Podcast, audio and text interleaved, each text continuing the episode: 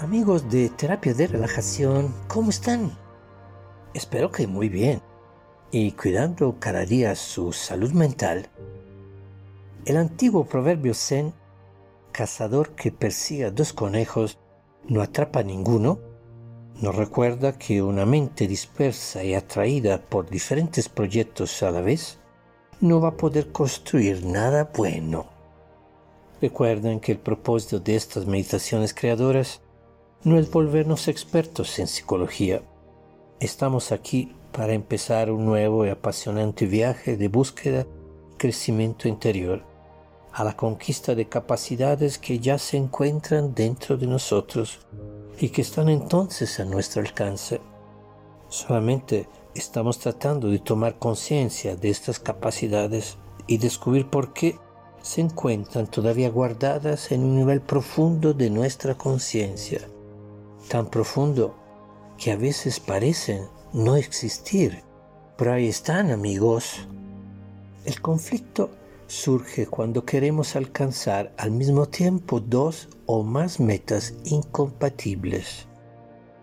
El psicólogo alemán nacionalizado estadounidense Kurt Lewin, profesor en la Universidad de Cornell y del Instituto Tecnológico de Massachusetts, el MIT, realizó a finales de los años 40 un estudio exhaustivo del estrés por conflicto, mismo que se encuentra plasmado en su famosa obra Resolución de conflictos sociales.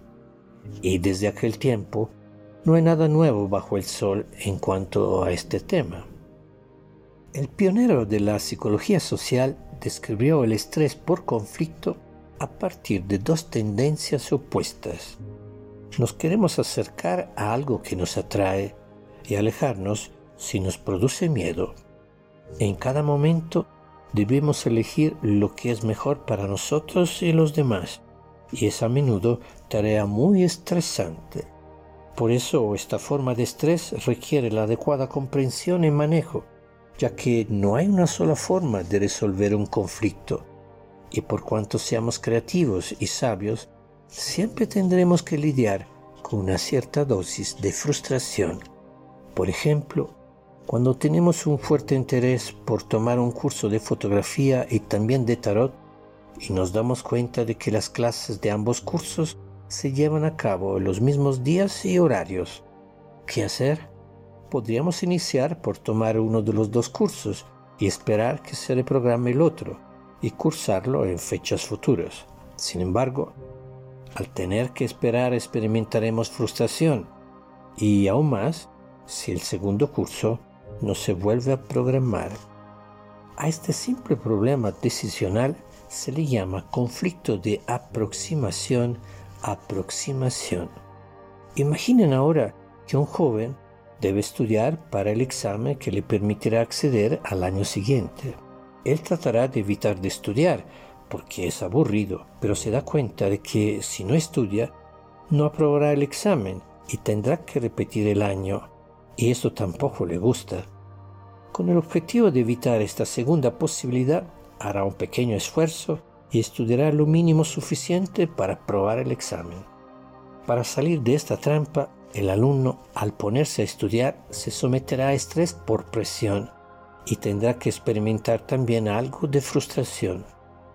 A este problema se le llama conflicto por evitación evitación. Recordando ahora los dos principios psíquicos que nos mueven, mismos que hemos expuesto a la hora de hablar del estrés por frustración, ya nos damos cuenta de que si el principio del placer induce al estudiante a evitar el aburrimiento del estudio, el principio de realidad le sugiere que el pequeño sacrificio que haga hoy será bien recompensado. A partir de estos dos modelos se pueden construir conflictos más complejos y que involucran a varias personas, como sucede en las decisiones de una familia con padre, madre, hijos, una abuela y tal vez un perro. Si unas personas se conforman con la decisión tomada, habrá otras que no se verán beneficiadas, lo cual creará descontento y afectará la unión y armonía de los miembros de la familia. ¿Cómo podremos entonces encontrar una solución inteligente a la infinita cantidad de conflictos que se presentan a lo largo de nuestra vida? Es exactamente la inteligencia que nos sacará de apuros, pero una clase especial de inteligencia, la emocional. ¿Listos para empezar este nuevo y apasionante viaje de búsqueda y crecimiento interior? Cerremos los ojos, concentrémonos en nuestro cuerpo y universo interior. Sentémonos o recostémonos cómodamente en un sillón, en un lugar tranquilo y sin demasiada luz. Nos quitamos los zapatos y soltamos las prendas demasiado apretadas. Las piernas ligeramente separadas, los brazos a los lados del cuerpo, codos doblados, las palmas de las manos en contacto con el sillón. Es el momento de abandonar los pensamientos que se refieren a la vida cotidiana. Todo lo que estorbe en este nuevo importante viaje de autoconocimiento y recuperación total relajemos el rostro, la boca se entreabre, soltemos los hombros y percibimos la fuerza de gravedad o la pesadez de los hombros.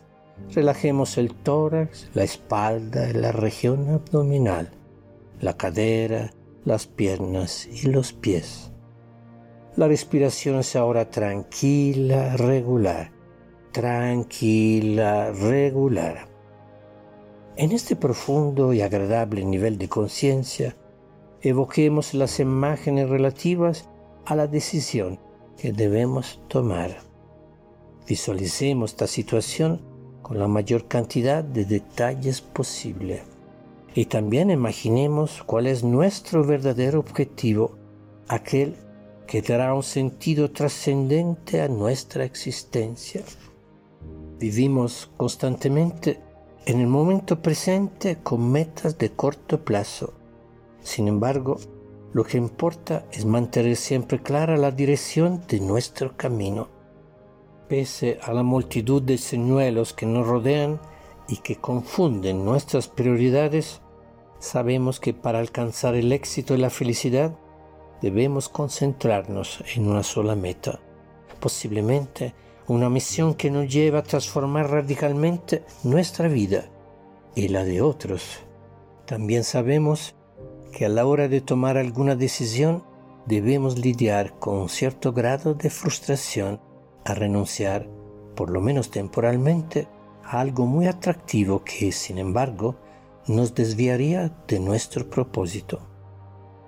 En estado de relajación, observemos como en un mapa nuestra vida actual en su complejidad, pero también lo que deseamos para el futuro. Hay que encontrar una solución sabia a los problemas que se presentan en lo cotidiano sin olvidar que cada paso debe moverse en la misma dirección de nuestras metas de largo plazo, aquellas que harán de nosotros mejores personas.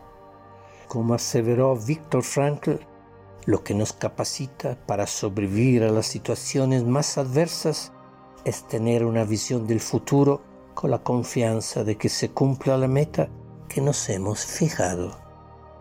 Reactivemos cuerpo y mente progresivamente, efectuemos flexiones, torsiones y cuando nos sintamos listos para hacerlo, ahora sí, podemos abrir los ojos a la vida con una gran sonrisa. Muchas gracias amigos por haberme acompañado una vez más. Hasta la próxima.